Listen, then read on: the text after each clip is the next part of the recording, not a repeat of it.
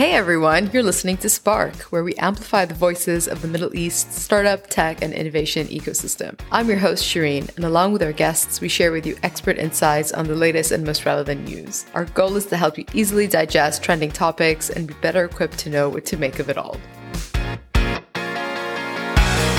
In today's episode, I sit down with Noor Salama, who is the ecosystem community manager at MAGNiTT, which is MENA's largest startup data platform. Together, we discussed the state of diversity amongst VC backed companies in terms of ethnicity, gender, and education. And we dig a little deeper into the benefits of having diverse teams. Noor also highlights investment activity amongst startups in the first half of 2020. And without further ado, let's jump straight to it. I'm delighted to have the wonderfully lively Noor Salama join us on the show today. Noor literally works at the heart of the startup ecosystem in the Middle East. She is the ecosystem community manager at MENA's largest startup data platform. Noor has also worked at Egypt's largest venture capital fund. Welcome to the show, Noor. How's it going? Hi, Shireen. Thank you for having me. Honored to be here. As you know, this is a new platform. So I thank you very much for being an early guinea pig in our entrepreneurial experiment, let's say. Thanks for having me. Given your professional experience, if you have to paint a picture of the Middle East startup scene, maybe let's pick on founders to make things a little easier. What would that scene look like in terms of ethnicity, gender, and academic background? Okay, so that's obviously a really important question because the kinds of founders that we have also really relates to the kinds of startups that they build. Um, and here I'm going to ask you to make one small distinction. When you talk about founders, are you talking about funded founders or are you talking about just founders in general? Founders in general, whether they're funded or not. Okay. So, depending on where you are, the MENA region has 17 countries. Obviously, MAGNiTT spends a lot of time tracking um, venture investments in in startups across the region. And so we get to dive in a little bit into like founder backgrounds into um, where they come from. Maybe we don't really do gender uh, we don't really do ethnicity but we do gender um, and educational background. So from my experience anecdotal and backed by data i think we found that it is a largely male space your your typical founder contrary to the imagination that we have is not this like crazy engineer fresh out of college but rather is like particularly more experienced commercial founder. Obviously there are so many exceptions and there are amazing female founders there are amazing young founders there are amazing technical founders but if I had to say, the majority of founders seem to have graduated from very similar schools, done very similar MBAs. And those are the entrepreneurs that we're seeing raising funding across the region. There's a lot of difference. So, for example, your home country, Bahrain, is one of the best for female founders. Actually, I think the percentage there is 31, which, if I'm not mistaken, is actually higher than Silicon Valley. Um, and then one of my home countries, Egypt, is actually trailing behind um, in terms of how many female founders that we have. So we're seeing a typically older, typically male typically commercially minded founder. And that seems to have formed sort of the backbone of the startup ecosystem. Why do you think it is the way it is? Do you want my politically correct answer?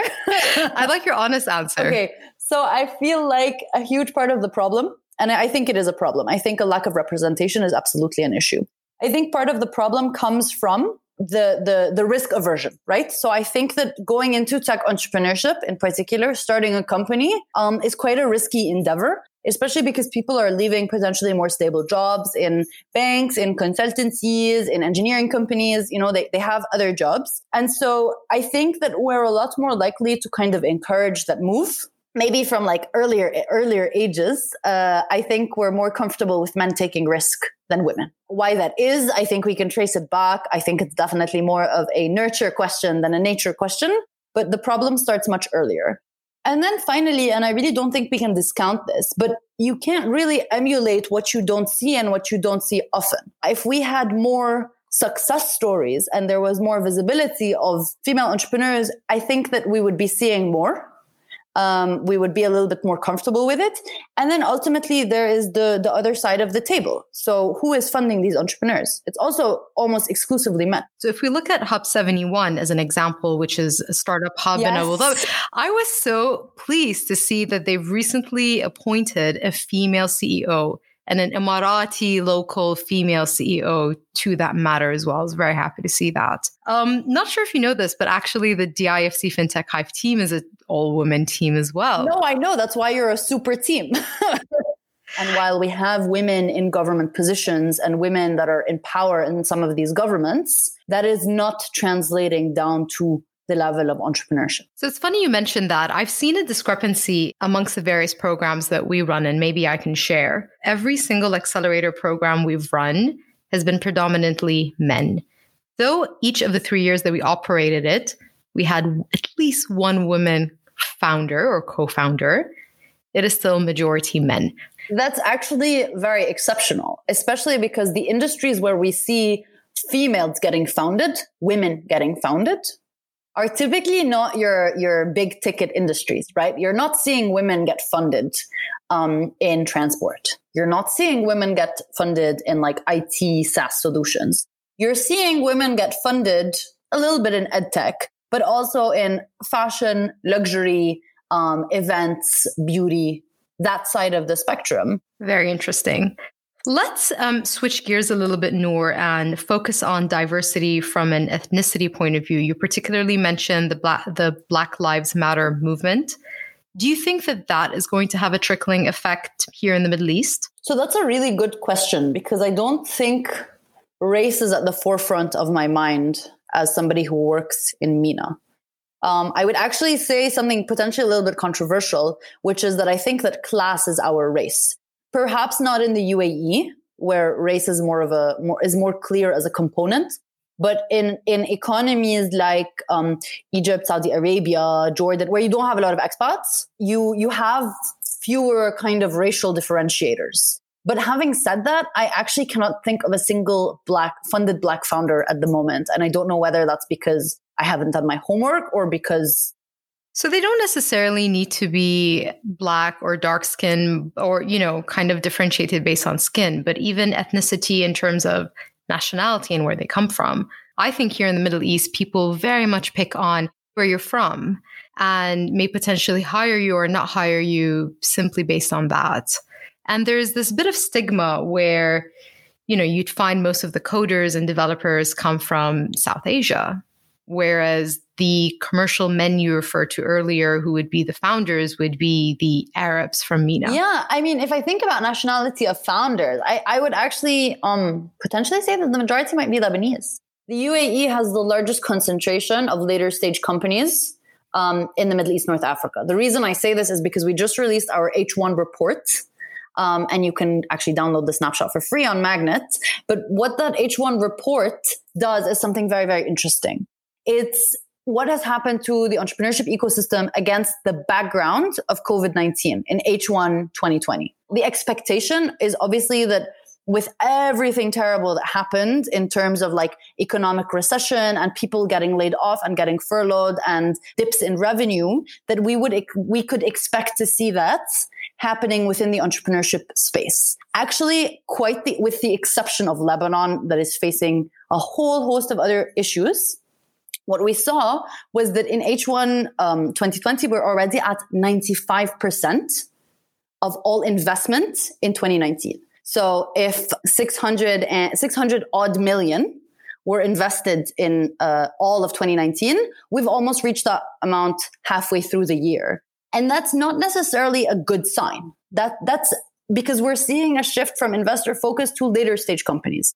Later stage companies happen to be concentrated in Dubai, why are they concentrated in Dubai? Because it's made it, or not Dubai, but the United Arab Emirates, is because they've made it very, very appealing to come and set up shop here. Um, and so you'll find that funded entrepreneurs from Egypt and Jordan and Lebanon, Dubai makes sense to come and incorporate, even if you're not necessarily scaling here. But operating out of here is easier for a lot of people than operating from other kind of markets. Let's pick on Dubai because that's that's where the large number of funded startups, like you mentioned, are. As it becomes, The UAE, let's say. All right. As it becomes more and more, let's call it the tech capital of MENA, do you think that we would need to ensure better diversity amongst young companies in order to from early on stop the biases that have otherwise appeared in places like Silicon Valley. So when I did the number crunching, I did it for Women's Day, right? So like beginning of March. And so when we crunched those numbers, there were some benchmarks. So I was benchmarking against like global averages. And in a lot of areas, we were actually doing much better.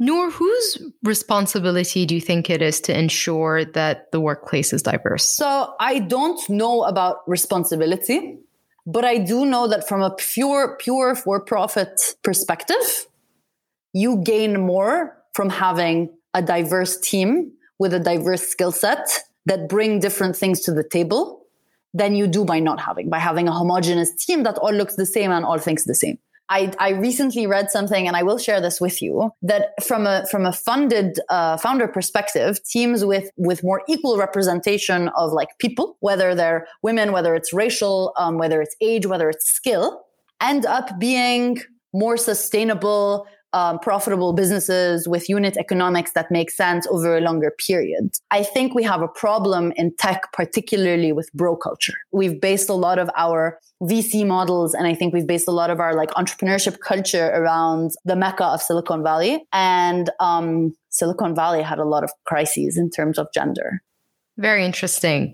Very recently, Trump had banned the issuance of new work visas for non Americans, at least until the end of 2020. And that caused a big uproar, of course, amongst the big tech companies Google, Amazon, Facebook, Apple, and so on. And that's because, believe it or not, three quarters, so about 75% of their employees are non Americans. Do you think that now that they can't move to America, they'd look at other tech hubs, maybe the Middle East? Our win, honestly. I really think so. If we start seeing a real talent exodus from from the United States, I don't think that um, first of all, I think this talent's going to be in exceptionally high demand. And I think that MENA, as well as Europe, as well as Southeast Asia, can only stand to gain. Do you think it would be wise for founders to publish diversity reports on behalf of their companies the way some founders or even large corporations produce sustainability reports? Your founder has a lot of things to worry about, and hiring a tag on female hire, whatever hire, is probably not at the top of the list. Startups are not a one man show um, behind every fantastic founder are a lot of people, a lot of them women, that are making magic happen, that are building something, that are doing work worth doing day in, day out. At later stages, investors are no longer investing in a founder, they're investing in a team. That team needs to have skills that complement each other. You want people whose skills and temperaments complement yours and cover each other's blind spots, right? That's what makes a cool team. I think that coverage of women empowerment is a hot topic for media in the Middle East to cover. And let me give you an example of why I say so. FinTech Hive last year launched a women's only empowerment program called Accelerate Her. The press release for that gained more traction and coverage than the press releases for anything else you've done. And the feedback from the women was absolutely fantastic. And we're going to do it again this year. Though stay tuned for that.